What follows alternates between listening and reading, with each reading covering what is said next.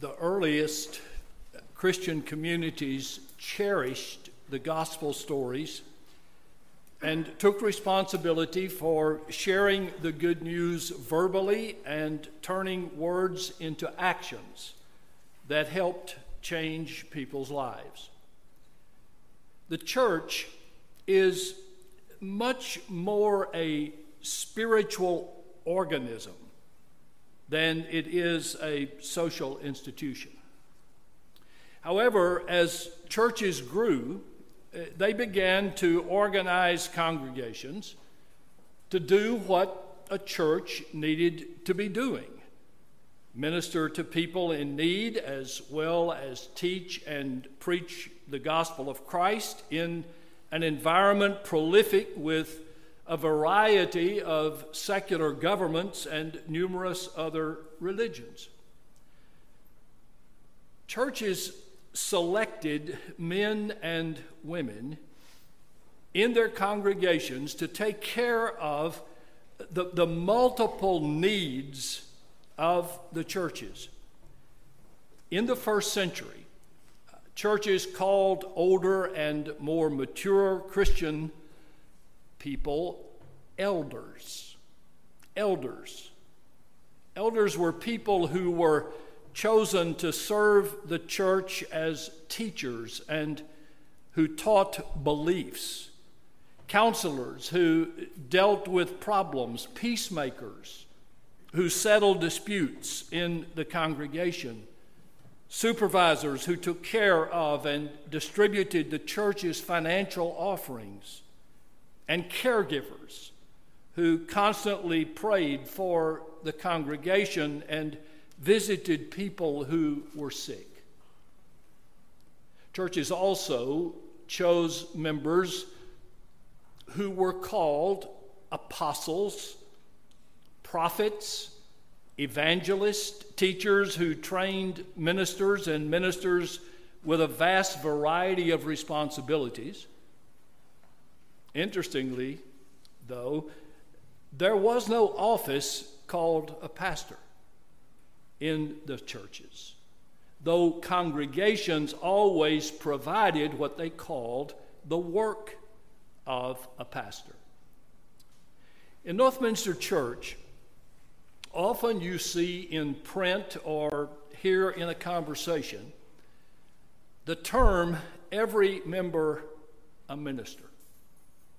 Now, obviously, that concept is based on the early churches and the multiple responsibilities that they had. I understand why some people who hear those words are fearful of thinking of themselves as a minister. Numerous people have said to me, We just want to go to church. Two observations uh, about every member a minister, and they're important. In the life of a church, members of the congregation are recipients of ministries worship, education, comfort, friendships, counsel, inspiration, and more. In other times, though, the church needs ministries for itself. More members in worship, volunteers to help people in trouble, encouragement when the church needs promise. Church members are most faithful when they minister to the church with the same enthusiasm as they receive ministry from the church. When we speak of God calling people to minister, we're not speaking of uh, someone having to take on a responsibility in the church that they are not able to do and they certainly don't want to do. I, I just, I really like Frederick Buechner's perspective about people being called by God. I want you to hear this very carefully the great writer said, the place God calls you to is the place where your deep gladness and the world's deep hunger meet. Kind of work God calls us to do is the kind of work that we already know we need to do for others, whether in the community or in the world. None of us are called by God to be someone we are not or to do something we cannot do. The service to which God calls us require only the gifts to which God has given us. Ministering into and for the church should be actives, activities that we enjoy. The term ordain is not in the Bible. However, as churches matured spiritually as well as grew numerically, they embraced the concept of ordination and spoke of it as a symbol of God's call to ministries. Being ordained, though, uh, did not impart any rights or qualifications from God that someone else didn't have. Later in church history, congregations dangerously, that's my word, dangerously became more institutional and more hierarchical. Subsequently, the rite of ordination became a matter of consecration as well as the identification of a special class of people. As you might guess, a hierarchy of leaders developed in congregations and were considered more important in the church than other members. In, in some traditions, ordained people were considered superior church members. Thanks be to God, that didn't happen in all traditions. In the free church tradition, with which Baptists have almost always identified, there was no spiritual hierarchy. In fact, many Baptist churches saw there is no reason to have ordinations. During our church's process of ordaining Dr. Darrell Cluck, he told us that the first preacher that wanted to ordain him told him that he would only have to answer two questions Are you really against sin? And do you like fried chicken?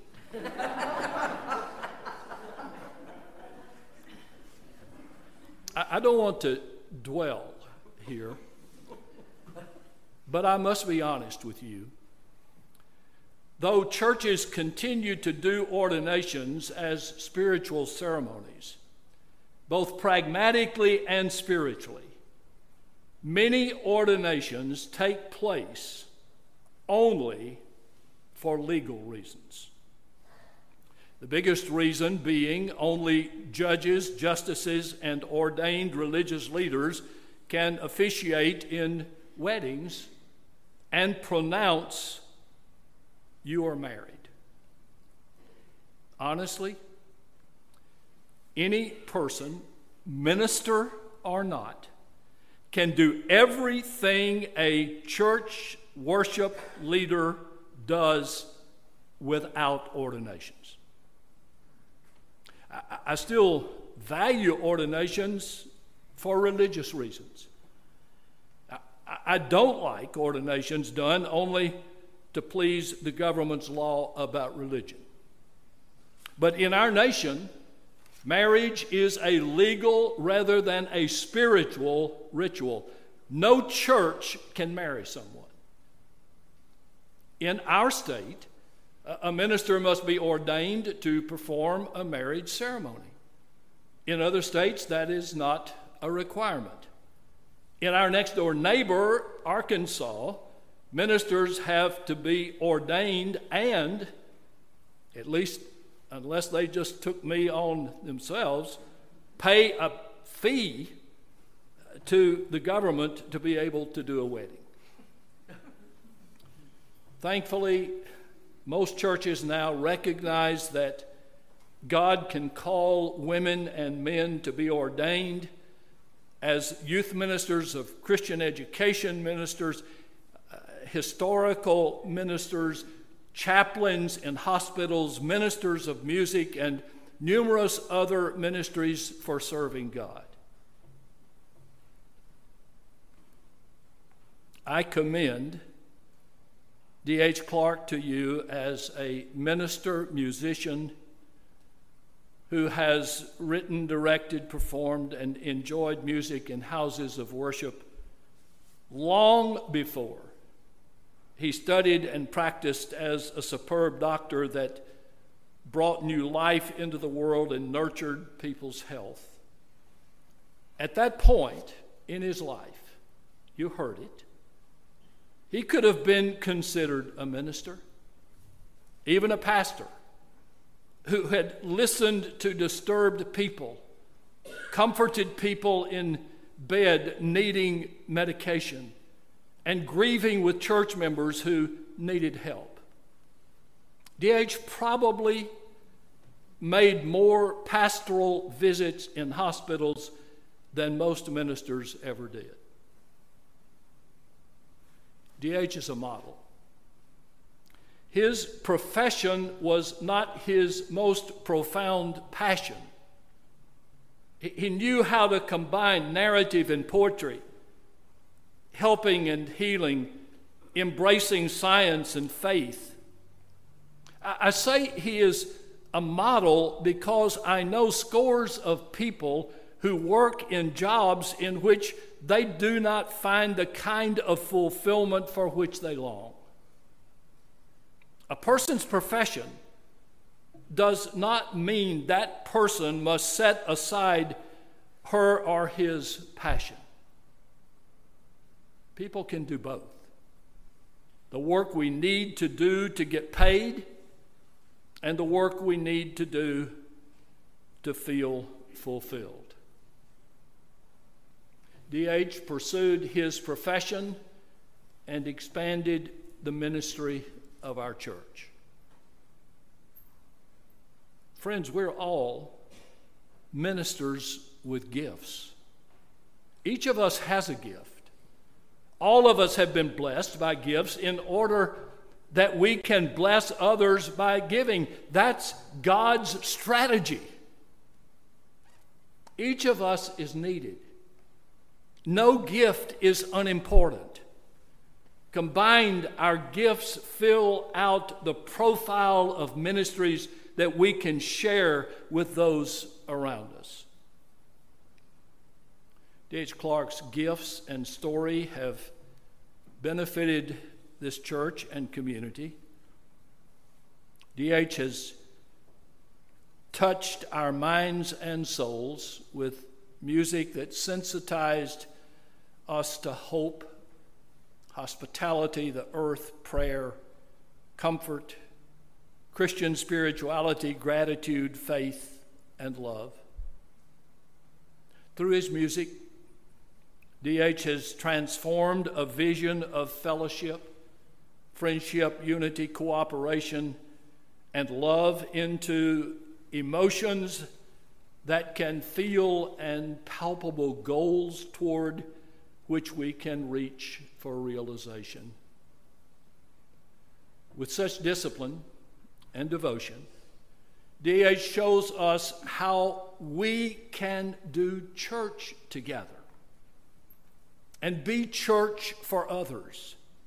Each of us doing what we have a passion for doing, finding fulfillment in our volunteer activities, if not in our profession and cooperating with each other to enhance worship and to enrich ministry for everybody. Ministry. One and all. That's Him. That's all of us. Ordination will not change DH's life. It will not transform him into a different person. This, this is not magic here. He will not automatically have more wisdom. This service will not fill him with the Holy Spirit or consecrate him as in a manner that makes him different from all of us. This ordination for DH will let him know more profoundly what he has already known. This church is grateful that he is a minister and believes that he can be and will be a representative of the Christian faith and the God who gave us life as we know it through the life of Christ. Our ordination of DH is our means of pledging our support for Him to speak the truth in love and to incarnate that love in His ministry. Early in the service, I, I told you about the first question I had to deal with in my ordination into in, inquiry. One of the last questions I fielded was What will you do if we refuse to ordain you? I'd never thought about that. But immediately I said, I will go on and be a minister because God's the one who called me. I did that at the beginning of my ministry. DH has been doing it for over 60 years. A ministry without ordination, for which he never asked the question, why? God had called him. And now, today, he will be ordained.